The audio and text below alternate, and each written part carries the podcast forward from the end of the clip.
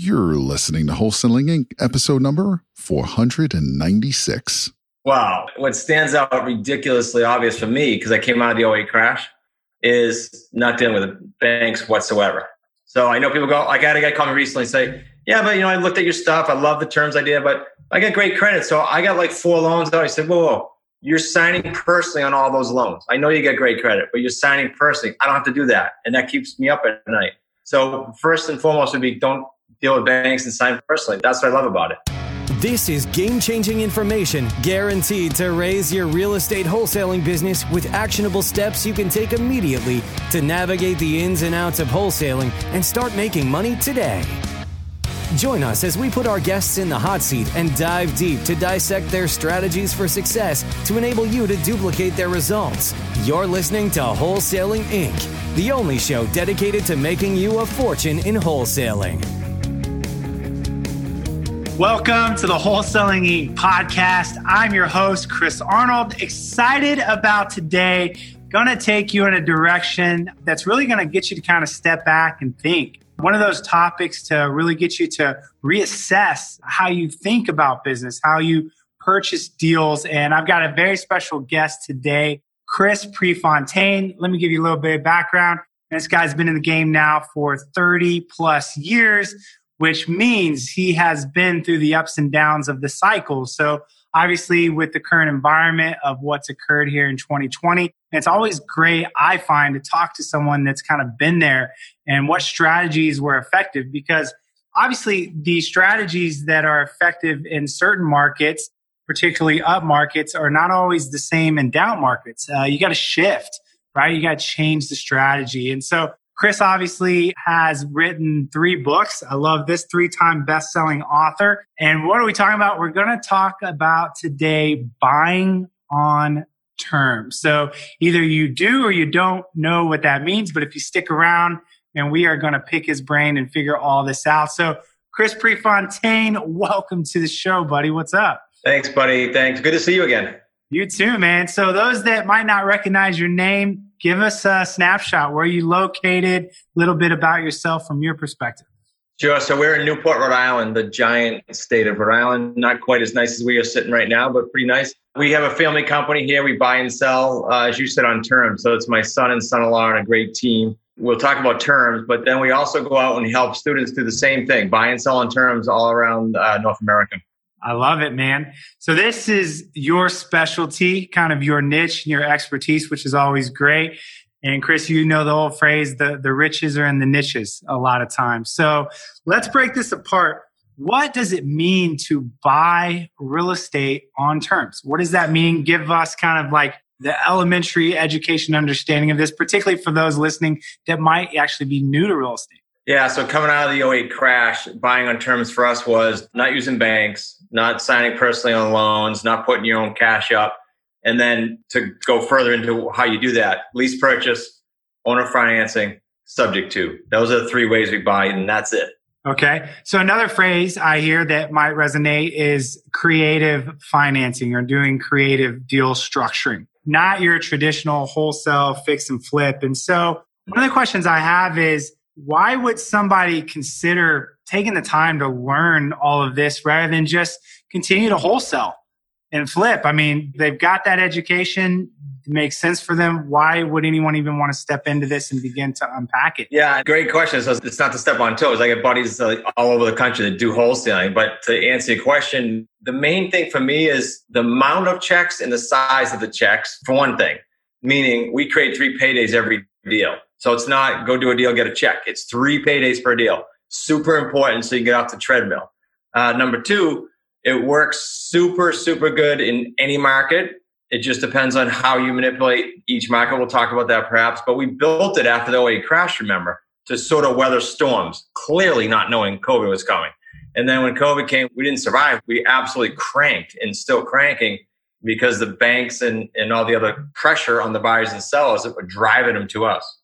Okay. So to kind of recap that, what I hear you saying is the reason this is valuable to learn is would you rather get paid once or three times? And then more importantly, this is a tool that's most effective to weather a storm, um, yeah, which bet. obviously we're weathering right now. So walk us through on how we can begin to understand how to buy on terms. Like get our feet wet, kind of educate us on maybe some of the baby steps. How you want to break that down for us? Yeah, so let's talk a couple things. So let's talk about if a wholesaler or a flipper is calling a seller, just in general, before the deal even starts.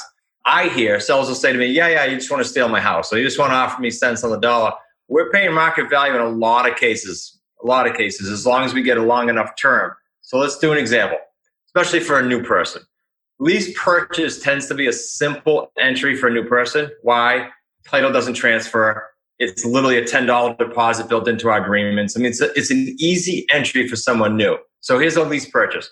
Chris, you're the seller, let's say. And there's all different scenarios, but let's give you some equity. Let's say we agree your house is worth about 300,000 and you owe 250, but you couldn't sell on the open market. Could be COVID, could be you might be slightly overpriced, whatever reason you can't sell. Okay. So I come in and say, all right, Chris, listen, you didn't get 300. Let's go ahead and protect your 50 grand equity that you thought you had. I will, at the end or before the end of the term of a lease with a purchase option built in, I will pay you 50 grand and I will pay off the underlying loan, which won't be 250 anymore. So that benefits me. So from a seller standpoint, they go, okay, hands off. I don't have to give up my deed yet. I know I get my 50 grand at the end of the term and my mortgage is taken care of in the meantime. I don't worry about my house. So it's a great way. If they don't need the cash, I can talk to any seller as long as they don't need the cash today. Okay. And so in structuring that deal from your angle, being the investor, how are you capitalizing in the sense of creating profit? Yep. Okay. So now we'll go on the other end. So now I turn around. And by the way, if I talk to you, the seller, and I'm new, I'm making this deal between you and I 100% contingent upon me getting my buyer. And who's my buyer? someone that needs time. They got a credit challenge. It could be again COVID or not COVID related. They're self-employed. They need seasoning. They need time to report their income. Anything that any buyer that needs time is going to go through our rent to own. We're going to pre-qualify them. We're going to make sure they are going to get a mortgage within the time frame we need them to get qualified. So where do the three paydays come in?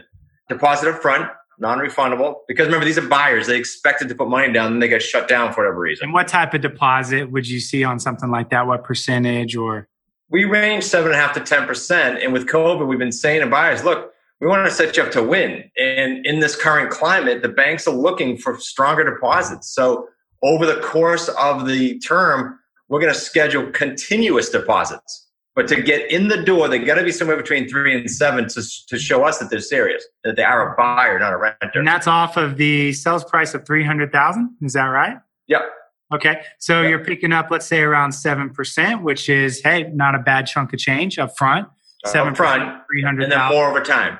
Like, hey, uh, Mr. Mrs. Buyer, what do you get for tax returns each year? Great. How much do you think you allocate to your deposit? Do you have any raises coming up? So we help them schedule deposits throughout the term. It helps them get qualified better, improves our cash flow, and gets them more vested in the home so they're not going anywhere. Okay. What's the second way you get paid? Second way is simply uh, I'm going to pay that 250 loan, the underlying loan. Let's call it 1300 bucks. I'm going to go ahead and collect from the buyer uh, something higher than that. Let's call it 15 or 1600 bucks. So payday two is a monthly cash flow. So you're going to collect from the buyer a little bit more than what the seller's mortgage is. Correct. Correct. Okay. Yep, and, and usually, how much is that? Uh, our average, I know. I mean, our metrics are pretty dialed in. We're pretty low from all our students. We're in the low end. We're about three hundred eight bucks a month. That's our average. So right around three hundred dollars yeah. uh, coming in on that. Okay. All right. Payday three is a cool one. Payday three is I'm going to take that home and mark it up a little bit in most cases, as long as I'm within the market range here. Say it's three nineteen, and then I'm going to get all of the principal paid down on your underlying loan. So I got a nice spread there. That's the larger payday, payday three, when that thing cashes out. So all three paydays for us, Chris, average about 75 grand. Our team. Our students go as high as quarter of a million in some of the higher price markets. We're, again, we're kind of on the lower end in New England. All right. And break down the math on that third one too for someone listening and understand how that math works on payday number three. Yeah. So let's do an exact on that house. So let's say we mark the home up to 319.9. So there's a 20 grand markup. Then whatever the principal pay down is. So on average term, let's use 36 months and let's say let's give it a small principal pay down of 300 bucks a month so that's another $3600 a year right so it's another 10 grand in, over the course of three years a little more than 10 grand gotcha. so 30 grand there And then adding all of those three paydays, you'll take one deal, get paid three times, and on average make 75,000. Then let's say you wholesaled a potential deal and make your, we'll say 10 to 20 spread uh, looking nationwide, right? Yeah. Yeah. I mean, we don't do them. I maybe did two in the last several hundred deals. We just don't do them. Okay. What's number two strategy on buying on terms? Break this uh, down this same by- way give the example, kind of the value, etc., so students can really yeah. begin to understand.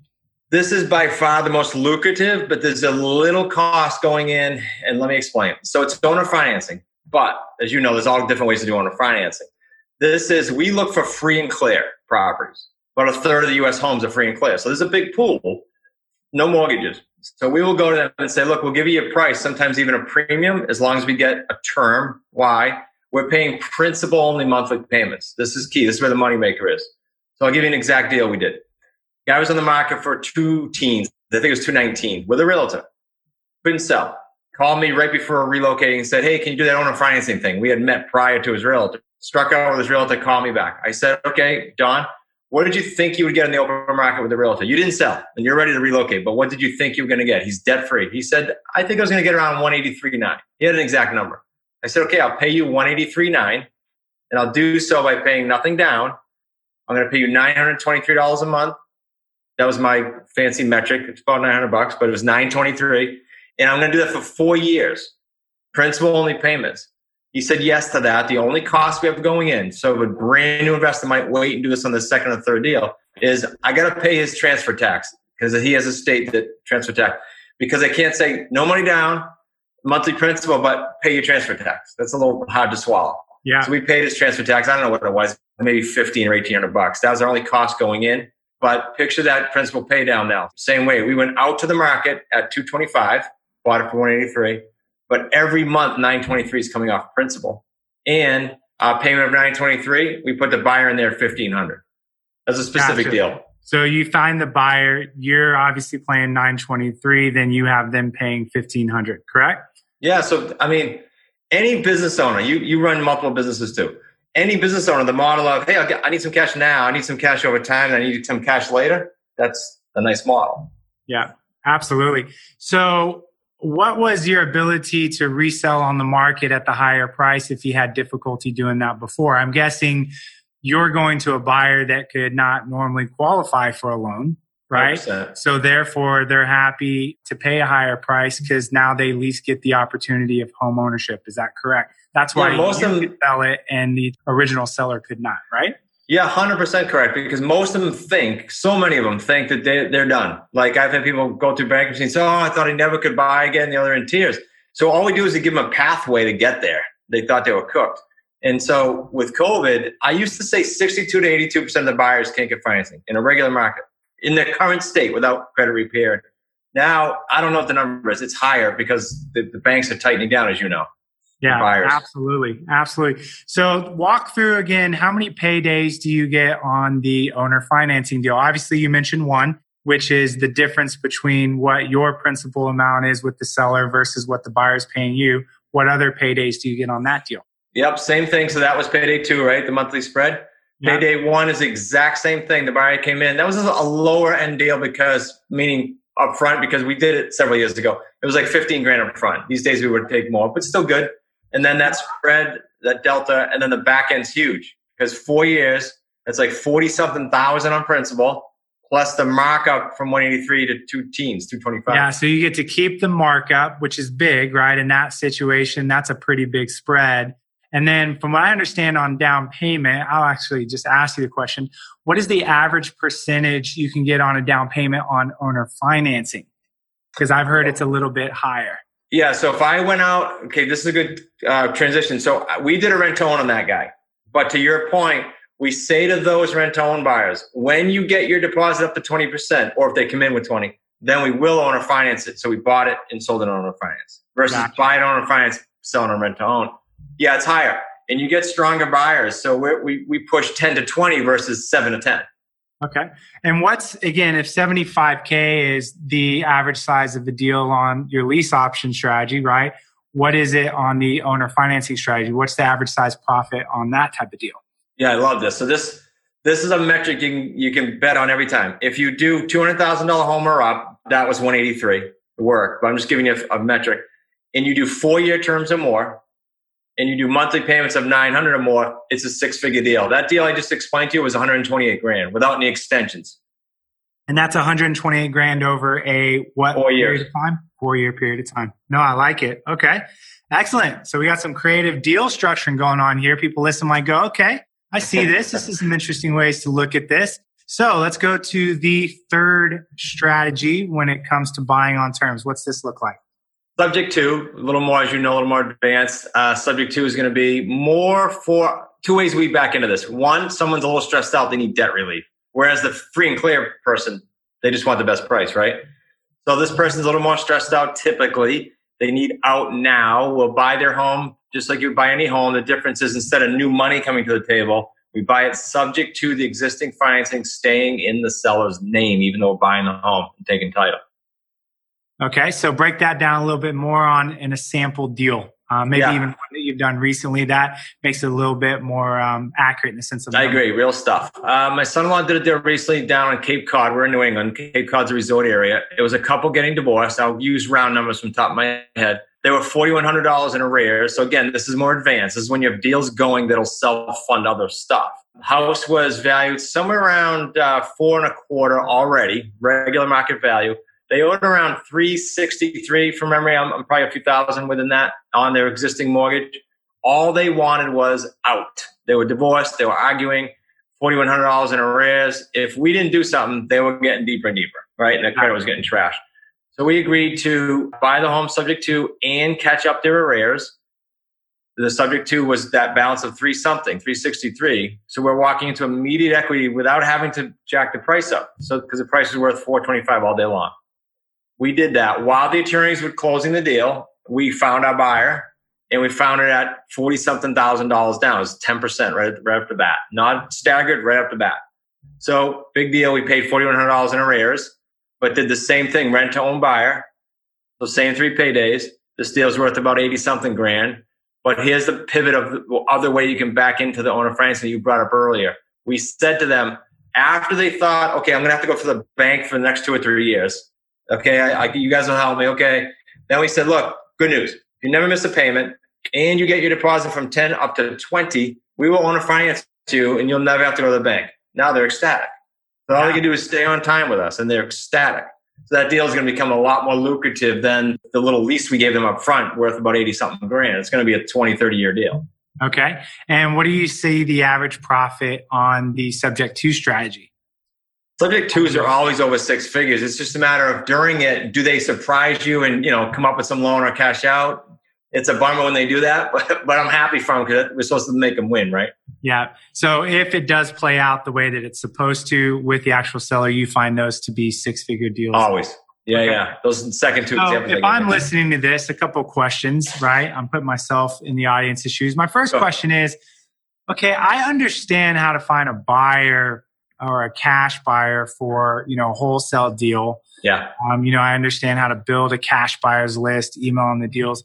Where and how are you finding buyers for these creative financing deals? Because these are different type of buyers than what we're used to as a Right. traditional wholesaler. it's actually the easiest part, Chris, of the equation because of what you and I talked about earlier.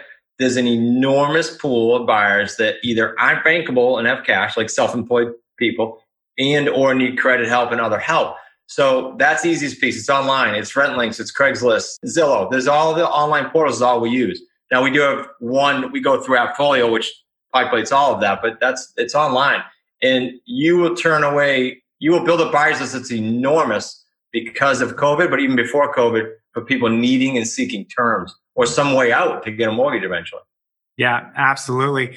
And so are you building a database of those buyers or you're just allowing the deal to attract the buyer each time separately? Does that make Yeah, sense? that's good because I know a lot of wholesalers build that list first, so they teach Is this a the, built or this is a magnetic? Just get the house out there and it'll attract the right buyer. the first house, get it out. I always tell them, get it out there. You'll bring in 50, 100, sometimes 400 buyers, and then you're on your way. So you don't have to pre-build it. Gotcha. Okay. And so it sounds like in this case, it's easier to build this type of buyer than probably the wholesaler has building a traditional cash buyer list. Very much so. Because there's more people. and they're Much probably more. more, desperate, right? Yeah, much Okay. more. Because there's not really a solution for that particular person. So if we were to take all of these, just your experience of doing them over time, give us the top two to three things that you really like the most about buying on terms. Like all the things that are benefits, but what are the two, three just for you, Chris, where you're like, you know what, this is why I love buying on terms. What are those? Wow. What stands out ridiculously obvious for me, because I came out of the 08 crash, is not dealing with banks whatsoever. So I know people go, I got a guy call me recently and say, yeah, but you know, I looked at your stuff. I love the terms idea, but I got great credit. So I got like four loans. I said, whoa, whoa, you're signing personally on all those loans. I know you get great credit, but you're signing personally. I don't have to do that. And that keeps me up at night. So first and foremost would be don't deal with banks and sign personally. That's what I love about it. Okay. Um, I'm not a fan of banks. I don't know who is, but I'm not. And the second thing is the three paydays. Because if I parlay like my first 12 or 18 deals, they now have staggered paydays on all those deals. Could I then take a break without shutting down any cash flow? Absolutely, I could. A month. kind of the months, six idea of do a deal once and get paid multiple times versus a transaction treadmill of one deal, one payment, got to go do it again immediately. Yeah. Right. Then I go hang out with you in Mexico, and I don't have to worry about staying here. Ah, there you go. Any other benefits outside of those two? Maybe a third one that you really appreciate. So, from a, uh, a gratitude standpoint, I appreciate that it's a three way win win, which is unique in real estate. We're not stealing property whatsoever. The buyer, the seller, and us are usually ecstatic unless somebody has a life event. Gotcha. Okay, so no one's being taken advantage of in these deals. It's it's a win win win all the way. No, it's, and that's a good feeling. You want to feel good about the type of real estate that you're doing, particularly not coming in and being that traditional shark. No one wants to feel that way. Yeah, 100%. And, and so it's morally and ethically, you come out of there going, you know, that was cool. Yeah. Okay. So give us the other side. And I always like any guest I have on, to be honest. I don't care what we're talking about, if it's direct mail or wholesaling in general or fix and flip or even radio. There's Stuff always happens. a couple challenges. There's always a couple cons. You know, if someone's really going, Chris, I, I like this, but you know, give me the flip side just so I can kind of prepare myself on what I might need to overcome as some, you know, initial just hurdles, et cetera. What are those things just to kind of prep someone on, you know, expectation? Yeah, two things come to mind just because we have the luxury of, or the benefit of having like, you know, 80 or 90 people we're doing deals. So you see different weird things happen. One is every new investor, us included, starts doing deals and they, get anxious. So they might not pre qualify a buyer enough and end up with like a renter, a wannabe buyer, but really just a renter. They never should have been in the, in the rental in the first place. They didn't have a big enough deposit, but okay, I felt bad. I put them in the home. Well, then they just end up defaulting. So now you got an angry buyer, a frustrated buyer. You set them up to lose. That's a nightmare that we've all lived through. But that's number one. Uh, being too anxious and putting someone that's not qualified. Uh, number two would be we don't have this issue, but when I started, it was a major concern, and that is making sure the market changing like it is. It's literally like three months it'll change again, right? We, we don't know what's going to happen, you and I. But having the right forms and agreements and, and whatnot for whatever niche you're in, I don't care what niche you're in, because things are changing too fast right now. Super important. Yeah, absolutely. No, and I appreciate kind of the candidness around that as well, because everything obviously as a potential option or business will always kind of have some pros and cons. It's good to, to understand those. So let me ask you this. Is this a strategy for the seasoned investor? If I'm listening to this podcast and I'm newer to the game, should I even start thinking about this? Or do I kind of go, you know what? Let me understand wholesaling and that before I open up to a strategy. Like, who is the right person to go, this is maybe a time for me to really start considering this? Yeah, this is good. I get so a lot of people say to me, "Who like who you work with?" Like over a third our people are brand brand new. Like they came from corporate, especially with COVID. Like I can't do that anymore. I can't travel anymore, or I get fired. So a lot of them are brand brand new, and they can absolutely learn it. I mean, we, over and over again, we have that. And then we have people that are seasoned on the other end of the scale who say, "I can tack this on to what I'm already doing very easily." So it's just a quicker transition for them. Yeah, absolutely. Okay. So someone you have people that are new, kind of mid level, and probably even some people that have been in the game a long time looking Yeah. for another strategy. The one thing I can tell, you know, to the audience, if this interests you, just my personal experience with again, I run Multipliers Brotherhood. I'm around a ton of people at the top level of the game. Just I love networking. That's how I learned. Chris, you're the same way, right? The more of those yeah. relationships, it's kind of having your ear to the ground on what's happening, what's most cutting edge. And I can tell you with COVID, just generally speaking, a lot of the bigger players that really depend on wholesaling, you know, fix and flip, some of the traditional stuff, they were kind of heading out and starting to move toward the creative financing. Absolutely. And the reason they were doing that is it's not necessarily something that they would do traditionally, not necessarily even something they might pursue if the market hadn't changed. But the one common thing I know is this when the market changes, like a 2008 or now, creative financing is the shift that you need to go to because you have to. So, part of the strategy of what I would communicate just to the audience listening in is it becomes a tool that's almost necessary, almost kind of mandated during a recession. It's kind of like, let me put it this way. It's kind of like short sales and, uh, you know, REOs on the brokerage side.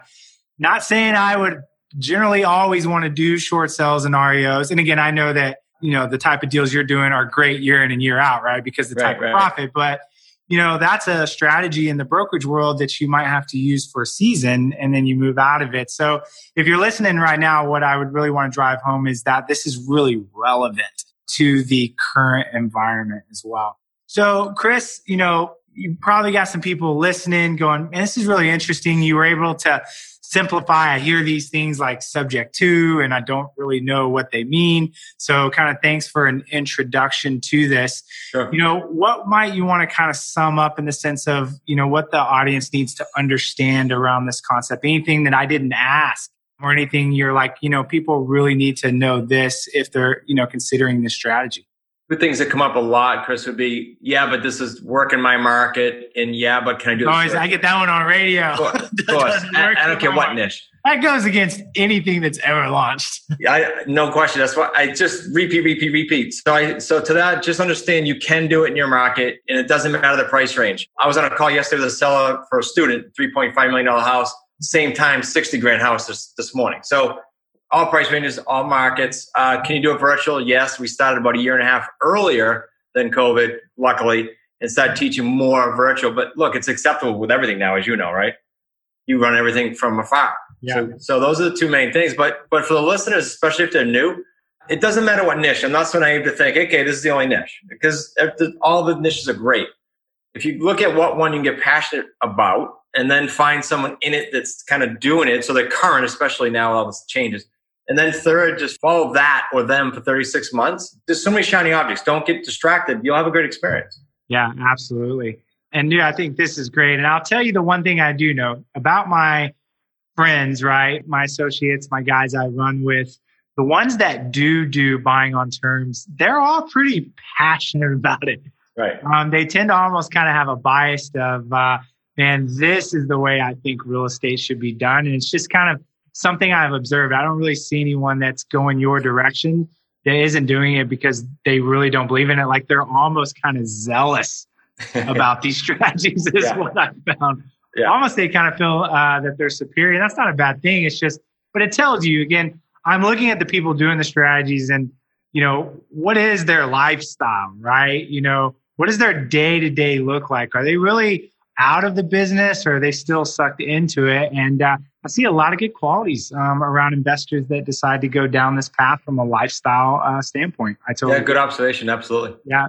So, Chris, my question is again, you are actually coaching people how to do this. You don't just learn how to do these things without some type of guidance, right? Every time I want to learn something new, the first question I ask is who's the best person to show me how to do it? Yeah, you mean both. So tell us a little bit about how you're helping students do this. And uh, if someone's interested, how in the world they, you know, find out more and begin to ask questions and, you know, look at potentially hopping on board with what you're educating. Yeah, so just like you and I have gotten to know each other, they'll get to know that we're family and, and we actually care about the transaction. So today, coincidentally, I have the Bridge the Gap shirt on, but all that means is you know all too well, there's just a lot of junk out there so people go through course after course after course and call me and go, yeah, but I already spent this much. and I haven't done any deals.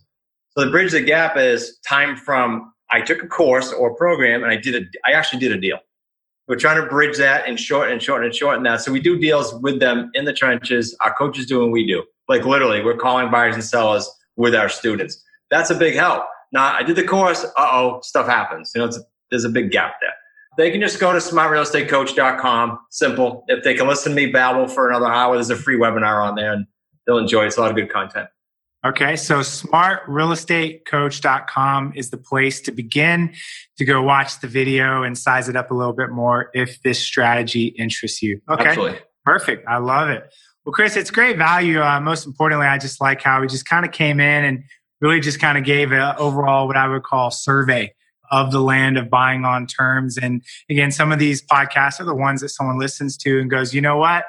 you know, I've been going this route, but man, this just seems to fit me more. And what I always tell students when it comes to marketing or strategies, they all work if you work them. But even more importantly, do they work for you in the sense of the way that you're wired? And, you know, sometimes some people like wholesaling, others don't. Do I like fix and flip? Not really, you know, yeah. but it works. I've got buddies, you know, that fix and flip at a large level. I just prefer to wholesale. So a lot of it just comes down to your style what type Great. of res- uh, real estate resonates with your personality, the way that you're wired, what your gift mix is. So you might be listening to this going, man, I, I'm really liking this as well. Well, of course, wrap it up as well. If you're tuning in, uh, you know, as always, we are helping people around the nation get set up on radio. Chris, I always like to do surprise attacks uh, when I have people on on about radio. They never know I'm going to ask. Chris, you actually joined the REI radio tribe just actually about a week ago you know, you're a smart guy. You've been in the game for 30 years. You've written three books. Why decide to implement radio? How does it help the strategy that you're doing? Why, why end up picking that up as a marketing channel? I've always, I'm talking way before I was an investor, I've always looked at variety of leads. So not banking everything on one source. So that's the first reason. Second reason is your credibility, frankly. Uh, and then third is we're always looking uh, next step for our students. Like, where can we stay cutting edge? And I felt that all three of those things nailed the buckets. That's great. And again, if you're going to do these types of deals, you need the opportunity to do them, which means now you're always getting back to the most fundamental part of business is you got to market. Yeah. Yeah, you got to be able to market to generate the opportunities to do whatever exit strategy you want, whether it's buying on terms, wholesaling, or fix and flip. So, Chris, really excited to be able to uh, get in and help you set this up in your market as well. So, if you're tuning in and you're like, man, I just keep hearing students talk about radio, how well it's working for them. I see guys like Chris that are super savvy signing up. Again, go to wholesalinginc.com forward slash REI radio. Again, wholesaling inc dot com forward slash REI radio. Book a call, see if your market is open before it is sold out. Chris, thank you for your time. Anything Thanks, else buddy. you want to say before we shut it down, or man, you got it all out? I think it's good. Just you can do it. You can go after it and all right. Thank you guys so much for tuning in. Until next time, we will see you soon to add more value. Talk to you guys later. Thanks so much. That's all for this episode. Your next step to success is to continue the conversation over at wholesalinginc.com by joining the mailing list, as well as get your chance to book a strategy session to learn the systems and become part of the tribe and work personally with one of our amazing coaches. We'll see you next episode with more ways to make you a fortune in wholesaling.